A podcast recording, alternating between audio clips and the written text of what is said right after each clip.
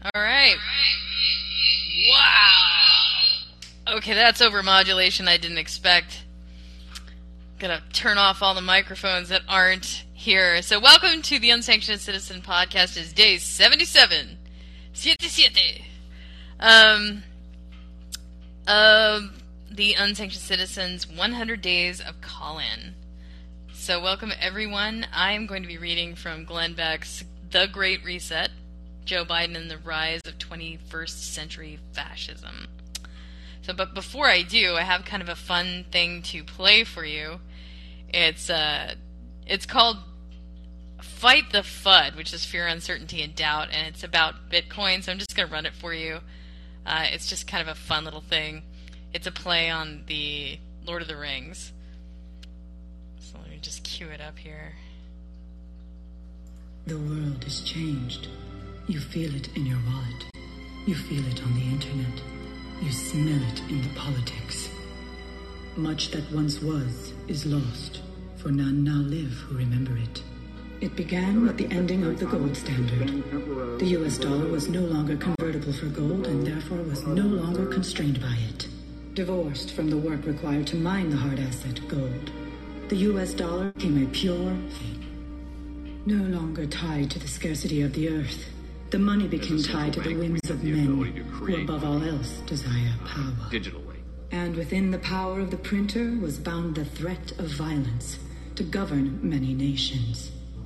The people were, all of them, deceived, for another financial instrument was made.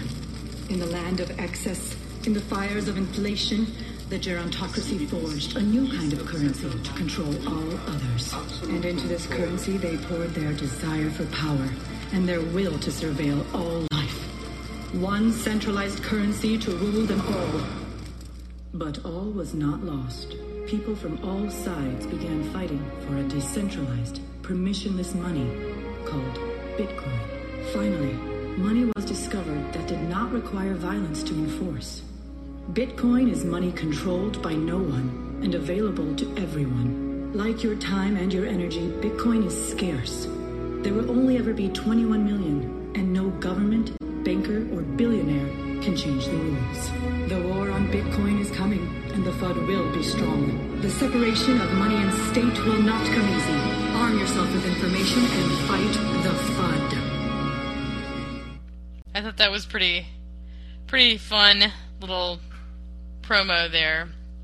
There's a, there's also a link to the to the YouTube there in the unsanctioned citizen box up above if you want to watch the entire video, which is kind of really creative and fun. So here we are. We're going to go get right to it. This is the reading, the content, the meat and potatoes that I promised you. See here. Okay. we now resume reading chapter 4 modern monetary theory fuel for a global takeover if you were just now hearing about this wild theory you were likely thinking one or both of the following. If the government can just print money why would it need to tax anyone? Wouldn't all this massive money printing result in inflation? Good questions hypothetical reader. Let's address them one at a time. Taxation under MMT, or modern monetary theory. Under a standard economic model, which is to say reality, governments and politicians are generally constrained by limited tax revenue. I say generally because yearly deficits and growing national debt are proof the government is rarely able to live within its means. To initiate a new spending program, politicians are required to figure out the answer to the big question we have been discussing throughout this chapter how are you going to pay for it? This requirement forces politicians to walk through the political minefield of revenue generation schemes. Maybe we can raise taxes on a business? Boom! The higher unemployment mine goes off. How about we raise taxes on sugary drinks? Bang! The Constitution anger mine explodes. Perhaps government should issue an extra 30 cent tax on every gallon of gasoline. Kapow! The yellow vest protest mine bursts. Woo! So this trek through the political how will you pay for it minefield is never fun for politicians, who are typically interested in doing whatever it takes to keep voters happy so they can win more elections in the future. The sole reason most politicians wake up in the morning. Or so we think. But under MMT, taxes serve a very different purpose. Instead of being used to raise revenues, to pay for government spending programs, they function as tools to help the government manage the economy more closely and as weapons to punish those businesses and groups that government do not like for whatever reason. This is all made very clear in Kelton's book, The Deficit Myth. In, in Chapter 1, Kelton outlines four ways in which taxation can be used under a modern monetary theory system. Let's call all the people. Let's invite them. Boom. Okay. 1. Use our currency, or else. According to Kelton, the first reason governments should continue using taxes under modern monetary theory is that taxes enable governments to provision themselves without the use of explicit force. Or put another way, they require people to use dollars instead of some kind of currency. In Kelton's world, people must be pushed into using her freshly printed, government issued monopoly money, not merely persuaded to do so. Alternative currencies, such as cryptocurrencies, cannot be tolerated as payment for taxes owed. Government and big banks can create all the money they want, but if no one uses or demands those pieces of paper decorated with the founding fathers and government buildings, then that paper becomes useless and elites lose their power to control monetary policy. This is an unacceptable scenario from the perspective of those who support modern monetary theory. In the past, the idea that there could ever be an America in which there was a widespread use of an alternative currency seemed too far fetched for most people to consider, but technological advancements have made new currencies possible in a way that generations before us never dreamed of. Cryptocurrencies like Bitcoin, Ethereum, and Chainlink are part of a decentralized network and not commissioned by any government. Yet they have become increasingly popular over the past decades as millions of people have started to question the long term, long term, long term stability of the dollar. The values of these currencies are based solely on the popularity of the currency and the blockchain technology in which each is based. Bitcoin, for example, cannot print more units of its currency, making it attractive for many people concerned about government's addiction to debt and deficits. Of course, America is hardly on the verge of adopting Bitcoin as its primary currency. The point is, the use of cryptocurrencies has expanded in recent years, especially with the rise of e commerce, and it is only likely to continue expanding into the years to come. For Stephanie Kelton and other MMTers, cryptocurrencies represent a threat to power of government and bankers. Taxation is a surefire way to guarantee that the dollar remains in use. What better way to force someone to use the dollar than to cha- charge that person a tax that is payable only with government printed currency. 2. Inflation control. The most common knee jerk reaction to MMT is the fear that it will cause unsustainable amounts of harmful inflation. Reasonable people are concerned that if government, with the backing of financial institutions, get in the habit of running the printing presses whenever it wants money, which is pretty much all the time, and then we will all soon end up with Zimbabwe levels of inflation. Admittedly, modern monetary theories, theorists do spend a lot of time thinking and worrying about inflation. It is probably the thing that the academic wing of the MMT movement is most concerned with. How then do they propose avoiding inflation while simultaneously printing trillions of new dollars? Kelton explains in her book that according to MMT, inflation is the warning sign of overspending, not deficits. Remember, in modern monetary theory, deficits are almost always a good thing. Deficit spending ensures that the economy is running at full steam, properly using its available resources, and leaving no potential workers on the sidelines. If there is a single willing worker sitting idly by without a job opportunity, modern monetary theory supporters would argue that the government is not spending enough money, regardless of how much cash it is already printing. This does not mean government officials could wake up tomorrow and print 50 trillion though.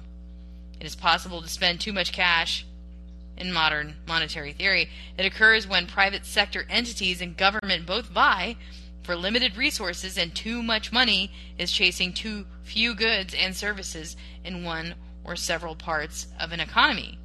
If inflation occurs, how should government deal with this problem? Reduce government spending? Of course not. Instead, Kelton suggests raising taxes to force us to cut back a little to make room for additional government spending.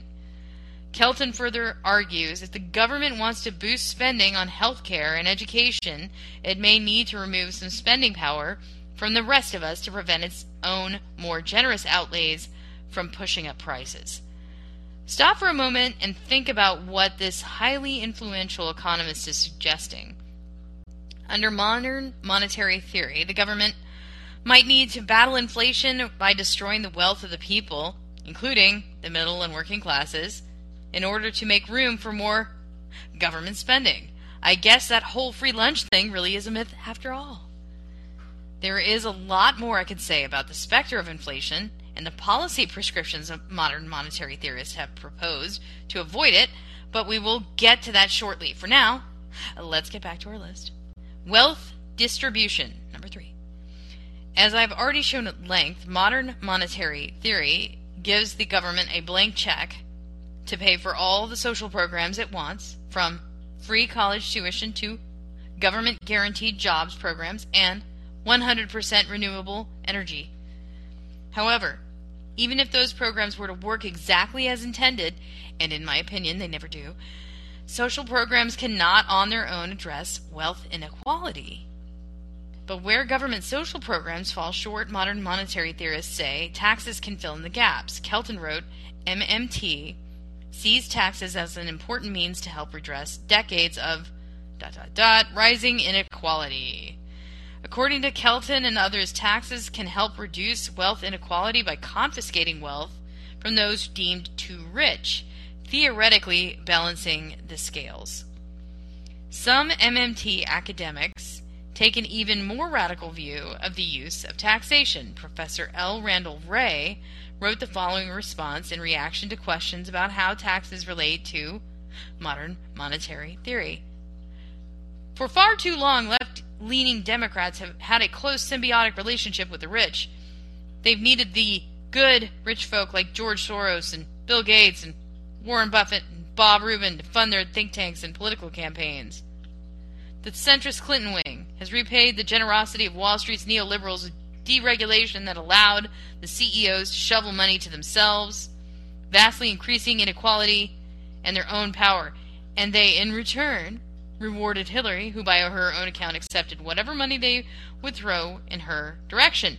Today's progressives won't fall into that trap. How are you going to pay for it? through a budget authorization. Uncle Sam can afford it without the help of the rich. And by the way, they're just going to tax you anyway because you've got too much too much income, too much wealth, too much power. But what do we do with the tax revenue? Burn it. Uncle Sam doesn't need your money. In reality, taxes just lead to debits to bank accounts. We'll just knock three or five zeros off the accounts of the rich. Of course, double entry bookkeeping means we also need to knock zeros off the debts held by the rich. So we'll wipe zeros off the student loan debts, the mortgage debts, the auto loan debts, the credit card debts of American households. Yes, debt cancellation too. After many years of watching academics and corrupt politicians closely, I am rarely shocked but I've got to admit, when I first read this quote by L. Randall Wray, I was floored. It's worth looking at the most important part again. They're going to tax you anyway, Wray said, because you got too much. Too much income, too much wealth, too much power. But what will we do with the tax revenue? Burn it. Uncle Sam doesn't need your money. Well, Wray could not possibly be any clearer about how MMT economists plan to use taxes to punish those individuals and families who already have too much wealth, whatever that means. And what will they do with all this cash? Drench it with gasoline and light it on fire. Sort of like the Joker in The Dark Knight, with less face paint and fewer henchmen dressed as clowns. Under MMT, the government does not need tax revenue, all it needs is power over its currency. Pavlina Tcherneva, a professor of economics at Bard College and research associate at the Levy Economics Institute, has repeated many of the same arguments put forward by the Wray and Kelton, referring to those foolish liberals concerned about generating tax revenue as tax the rich to pay for pro- progress lefties. And she has argued that relying on taxing the rich is an imaginary umbilical cord that holds the progressive agenda hostage to the oppressors. To me, Ch- Tcherneva wrote, this is the definition of self induced paralysis, unfortunately. Four, control of society. Imagine you were on the way home from work and you were driving a little faster than usual because, well, you've had one too many Diet Cokes and foolishly left the office without using the restroom. Of course, today is your unlucky day. A local police officer catches you driving 37 miles per hour in a 30 mile per hour zone, and before you know it, you are back on your way home with a new passenger in the seat beside you. A $120 speeding ticket. Fines like these exist as deterrents to unwanted or unsafe behaviors. Society, through its elected representatives, has determined that speed limits are needed to, for protecting other drivers on the road. And police officers have been tasked with ensuring that the people follow the law. Speed limits might be annoying or unnecessarily strict at times, but most Americans agree that they do serve an important purpose. Of course, every driver also knows that in addition to acting as a deterrent, Speeding tickets function as a vital revenue generator for local law enforcement. So, from government's perspective, everyone's a winner when a driver receives a speeding ticket. The community is a little safer, the government coffers are a little more secure. Over time, politicians stumbling through the political minefield of revenue revenue generation schemes have realized that speeding tickets are not the only way to raise revenues while eliminating bad behaviors. Today, fines are issued for all sorts of sins, especially to punish those less sympathetic groups like cigarette smokers. Why not squeeze a few bucks out of them by levying a new tobacco tax? They should not be smoking anyway, right? In many cases, governments have gone overboard, imposing a slew of excessive fines and sin taxes to help raise revenue for the town, city, state, or federal government, all under the guise of promoting public health safety, or some other allegedly noble cause. However, in a world dominated by modern monetary theory, there is no reason for governments to pass laws for the purpose of raising tax revenue. The federal government can simply print all the money it needs and then distribute it to state and local officials. So, does that mean Kelton and other MMT supporters believe their system would lead to a reduction in fines and sin taxes? Of course not. As Kelton notes, under modern monetary theory, governments can use taxes to encourage or discourage certain behaviors to improve public health, battle climate change, deter risky speculation in financial markets. So, rather than dis- disincentivizing government from imposing controls on society, a system utilizing modern monetary theory would empower policymakers to use the tax code to manipulate people, even if they no longer have a financially motivated reason to do so risk of inflation. Now that we have a solid understanding of how taxes fit into modern monetary theory, let's turn to the big elephant in the room. How do how do modern monetary theorists plan to stop inflation? Traditionally, when policymakers float the idea of expanding, expanding the Federal Reserve's balance sheet or running the printing presses up to fund a new government program, those of us concerned about the national debt brace for the devaluation of our currency, commonly called inflation. In extreme cases, we are reminded of the recent rampant inflation in Venezuela in 2018 or stories from the 1920s Germany, where money became so worthless under the disastrous policies of the Weimar Republic that families wallpapered their homes with cash. In 2008 in Zimbabwe, hyperinflation caused by irresponsible money printing practices became so bad, inflation levels topped out at 89.76 trillion 5%, forcing the government, which could barely function under these conditions, to issue bills with increasingly higher denominations. In 2009, Zimbabwe released a $100 trillion bill, the largest denomination ever printed. But hey, even though hyperinflation in Zimbabwe made it difficult for families to put food on the table, at least everyone could become a trillionaire. Don't worry, America. MMTers swear that Zimbabwe's hyperinflation hell will not happen in the United States. To defend their position, they usually cite several key arguments. First, the US dollar is a world reserve currency, which means countries across the globe use and accept the dollar when conducting trade, adding an extra layer of stability that most other currencies do not enjoy. This one important so this one is important so we'll come back to it soon to discuss further. Second modern monetary theories uh, like l. Randall Wray argue that most of the worst examples of hyperinflation were brought on by very specific circumstances such as civil war or huge external debts denominated in foreign currency the US dollar's status as a world reserve currency defends against both of these threats, but especially the latter. Third, mon- modern monetary theorists say there's no reason to worry about hyperinflation because Americans have access to an unstoppable weapon of monetary security the Congressional Budget Office, the CBO. And no, I'm not joking, Kelton said in 2019. So the best defense against inflation is a good offense. And what MMT does is to try to be kind of hypersensitive to the risks of inflation. I don't see any other macro school of thought pay as careful attention as we do to the inflation risk question. And so what we would say is look, if you're you are Congress and if you are considering a new spending bill instead of thinking about the ways in which the new spending will add to the deficit or add to the debt, you should be thinking about the ways in which that the new spending has the risk of accelerating inflation and then avoid doing that. So instead of going to the Congressional Budget Office and saying, "Would you take a look at this piece of legislation and give us feedback? We'd like to know what this bill will do to the debt and deficit over time." Instead, go to the CBO, the Congressional Budget Office, or other government agencies and say, "We're considering passing this trillion dollar investment in infrastructure this is our bill. Would you look at it? And we and we plan to do this spending over the course of the next five years. Tell us if this would create problems in the real economy. Evaluate the inflation risk and come back to us and, and give us some feedback. So let's stop here for a second before my head explodes.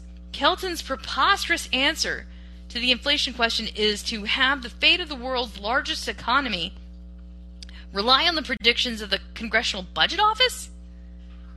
Are you kidding me? The CBO is the same dysfunctional agency that has been issuing a steady stream of false projections for decades. Its 2012 projection for Obamacare enrollment was off by a whopping 150%. For a monetary system that needs to be hypersensitive to the risk of inflation, putting all your eggs in the CBO's broken basket seems like a catastrophically bad idea. Oh, and it does not end there. Kelton also says that inflation can be prevented under MMT by vesting government with enough authority that it could micromanage the economy and thus control inflation. And so when you think about how to fight inflation, Kelton said, I think the first question is to understand what the source of inflationary pressure is, and then to move forward with a policy tool that you think is going to help you get at that inflation. If you got inflation resulting from energy price increases, it's probably not going to go going to do much to have the Fed raise interest rates or even have Congress raise taxes. You've got to do something else that's going to work. So this quote unquote solution is the one that provides the real secret herbs and spices that make MMT such an important part of the plan to create 21st century fascism. Let's use Kelton's example of the energy market to illustrate this point. In Kelton's modern monetary theory fantasy, policymakers begin using freshly printed money to chase their goal of 100% renewable energy Money begins to flow into politically connected companies that start producing big, beautiful new solar panels and wind turbines. Energy prices then start to increase. This is deemed inflation. But the public has no reason to be concerned because political elites, who are often barely functional human beings to begin with, are, are given the green light to craft policy tools and then use the tax code to fight against rising prices. What could possibly go wrong? Well, for starters, why should we believe that the same people who created this brand new inflation causing energy system would be smart enough to fix it? Why didn't they just design the system to avoid inflation in the first place? And if government officials are so great at problem solving and planning, why haven't they figured out a way to get Amtrak to turn a profit for the post or the postal service to stop hemorrhaging billions of dollars per year? Further, does anyone really think politicians are going to cut off funding to well connected renewable energy companies amid a transition to a world of free of fossil fuels? Surely politicians would not put concerns about inflation before the existential threat of global warming, right? In the end, Kelton's system would depend on a scapegoat to blame when everything goes horribly wrong. In this case, it would almost certainly be fossil fuel companies who have in recent decades fallen out of favor with the ruling elites. It would not be hard to convince those in charge to give oil and gas companies the axe to help bring prices down after government's money printing effort drives them up.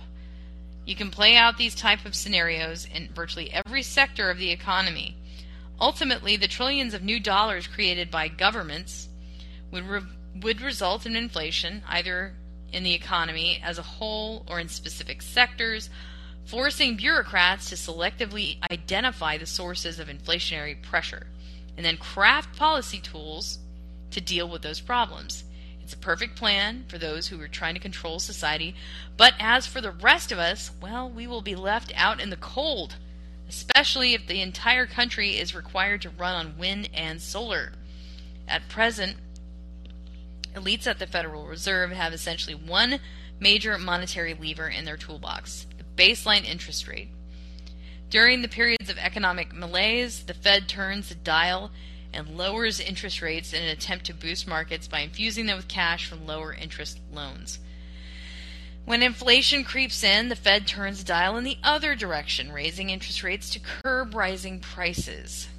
Modern monetary theory throws out the dial and replaces it with a gigantic control panel filled with levers, knobs, and switches that allow bureaucrats to manage the economy and society as they see fit. Sounds like something people calling for a great reset of the global economy would like. Those calling for a great reset like the idea of modern monetary theory so much they invited the face of MMT, Stephanie Kelton, to speak on behalf of the economic theory during a November 2020 World Economic Forum virtual event promoting the movement. During her segment, Kelton told the panel they need not worry about debt and deficits. And she then explained how MMT could be used to justify massive spending programs designed to transform society.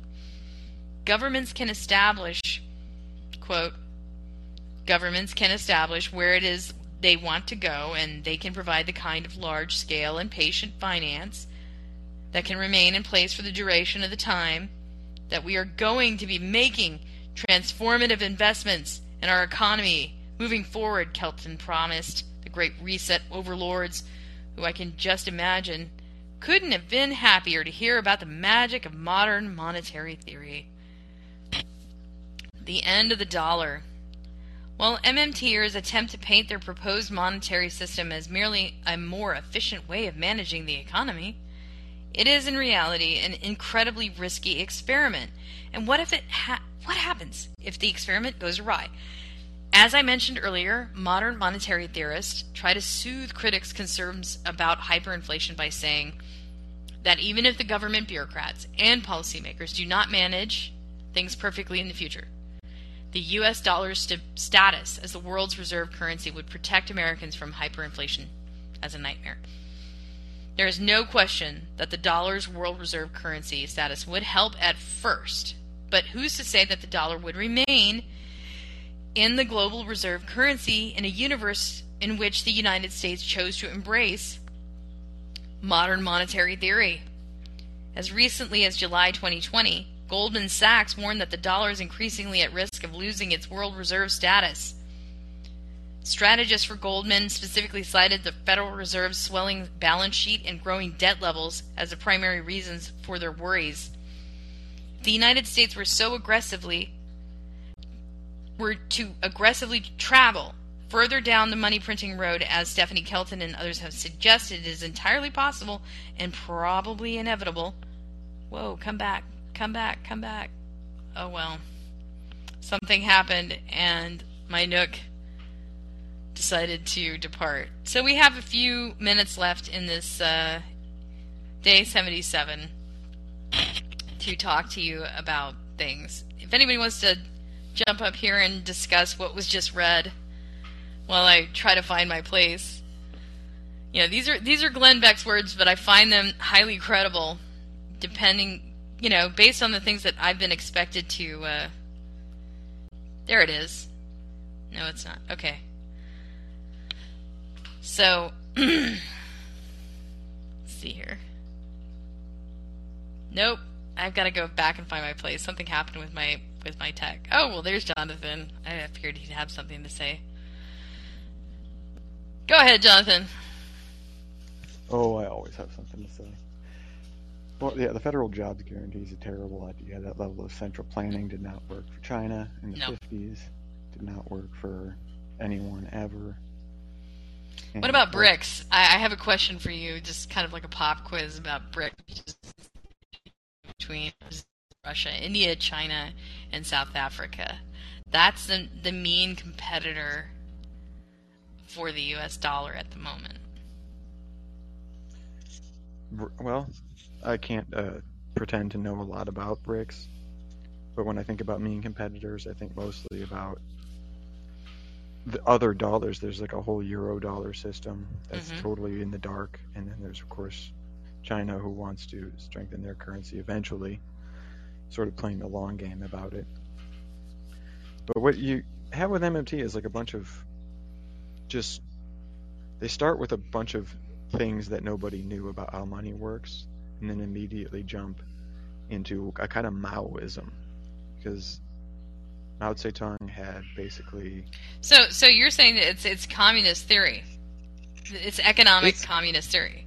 it's kind of a communist theory because if you th- communism has an inherent contradiction inside of it, which is that it's kind of like you ever heard anybody say everybody's special? Because I always roll my eyes at that, right? Because when you say everybody's special, you- you're saying nobody. Is no one special? That's right. Yeah, Right, so that's what I hear too.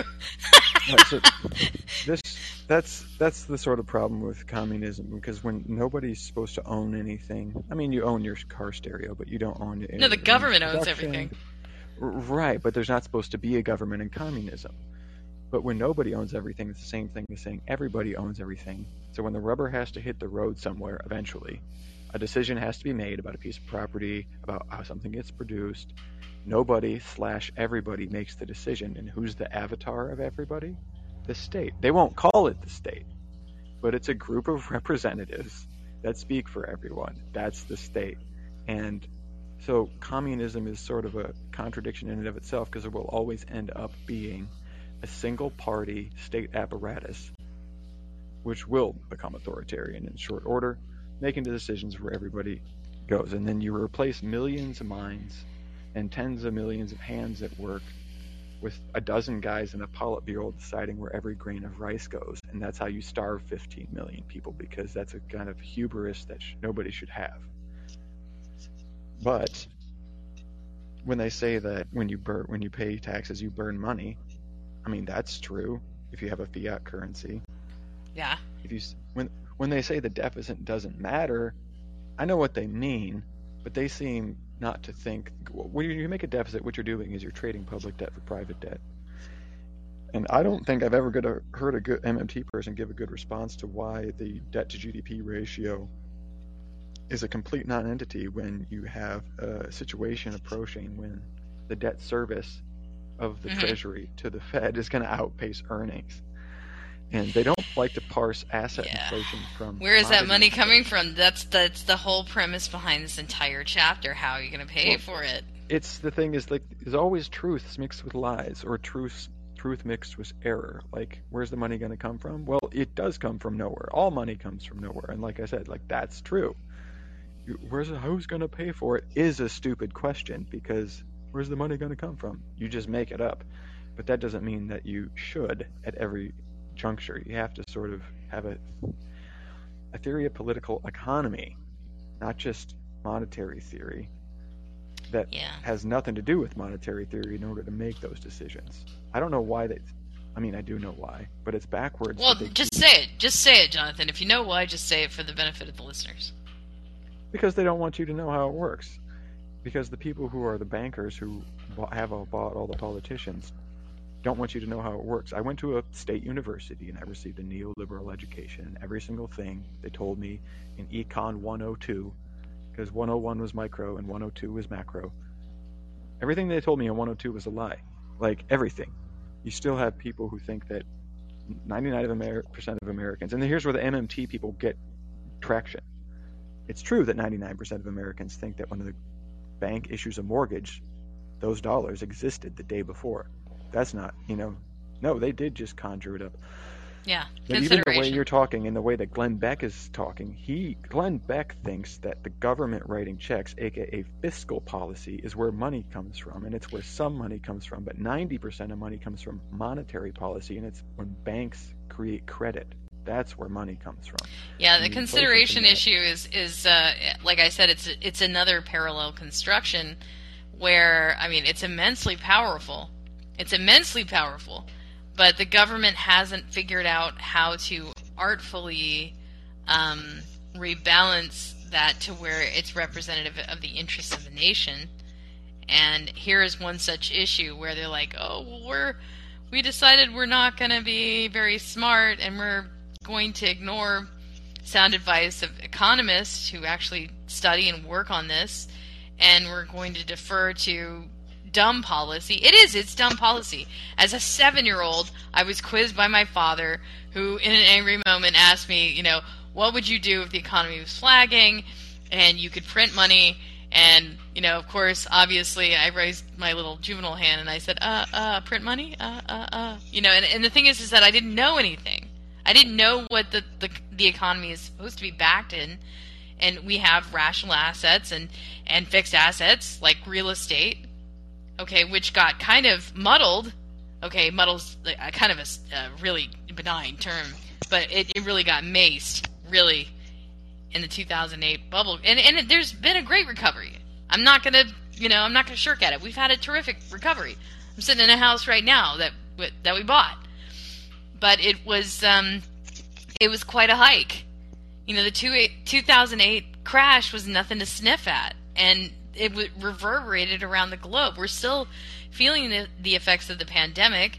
I th- personally have optimism. I think that we can be a tremendously resilient economy if things are constructed properly and we don't uh, kind of rely on the personal morality of this this banking industry which you know it's it's been regulated but we kind of have a weak enforcement regime right now they want to tax and enforce on the people they feel are weaker than them and then not go over the ones who are kind of more artful more devious, lower in character, greedier than say you and me because we just go to work every day, right? You know, I'm not going to be as calculating as a banker. I don't care about as money as much. I care about it right now because it's destroying my life. But you know, and I'll get real interested in anything that's that's you know actively twisting my arm. I'll get real interested real fast. But um, when I'm not interested, I'm I'm interested about other things. You know, like the conjoining of my identity as a currency. That's always been something that I've been perpetually like on for the last 15 years, unfortunately. So um, I'm always kind of hyper anxious about it because I know Money it's was only ever supposed to be a means to an end, but it became an end in and of itself when the having of it became more profitable than like getting it through organic means, which is backwards. Like, which is why we need to end all taxes except wealth tax have to go because they're, That, they're that's one proposal, Jonathan, and I think that, that the people are not necessarily going to to join you immediately in that in that favor. Okay, definitely not the rich. They might want to spread well, out the tax. the. You know, if everybody had the same type of tax, like a flat tax, they might go for it. Well, flat or or or progressive, and I just mean progressive in the sense of tiered. You know, like the more you have, the more you pay. Whether it's flat or progressive, it cannot be on transactions. On vice taxes are stupid. Sales taxes are stupid. We, we just talked FICA about is that. stupid. Yeah. Yeah. Ex- exactly. Like all, all that's nonsense. Sin taxes are stupid. Uh, the, every every tax is stupid if it's on a high velocity money. Now, now we're, and we don't have anybody in the room that's like really, really pro tax. Like you're stealing from them if you don't pay your taxes. Okay. Now those people are out there. They're not on this call, but they are out there. And let me tell you, they're difficult people. They will they will Yeah. yell in your face and scratch you if you propose or, or insinuate that you should not pay taxes Well, because they believe in the ultimate power of the state. It's the I still sort of ultimate like power of the tax- empire. Sorry, go Well, I had a conversation with Bree the other, like about the abortion thing where we took the tack that it was like a abortion is killing. Instead of saying it's not killing, you say it is killing, and sometimes killing is the right thing to do, which is why I can be like pro choice, pro euthanasia, and pro capital punishment, and they're all pro killing, but sometimes killing is the right thing to do. So instead of saying taxes are not theft, I'm going to say taxes are theft, and sometimes theft is what is necessary, but not when you're taxing poor people. The only people need stealing from are the people who are getting free value from the system. You just take it back. And the only people getting free value from the system are really the top. There's an argument for the top 20, and then there's an argument for only the top 5% of people are actually harvesting value from the system. Okay. It's Well, I mean, I don't know if I, I can agree with that wholly. I would say a flat tax is all I would be willing to go with because then it would be flat tax. me- meta meta fair for a living. meta fair for everyone. But I that I gotta wrap it. I cannot wait to have this conversation ongoing. We've been reading from uh, Glenn Beck's The Great Reset. I hope you'll join us again tomorrow around this time. Uh, until then, thank you for listening to the Unsanctioned Citizen. I hope you stay free wherever you are. Thanks for listening. Before you go, hit the subscribe button. Remember that callers are welcome. Subscribers can access Unsanctioned Citizen podcast archives at Substack, Podomatic, iHeartRadio podcasts, and call in. Please stay in touch. We want to hear from you. Visit SheilaMDean.com.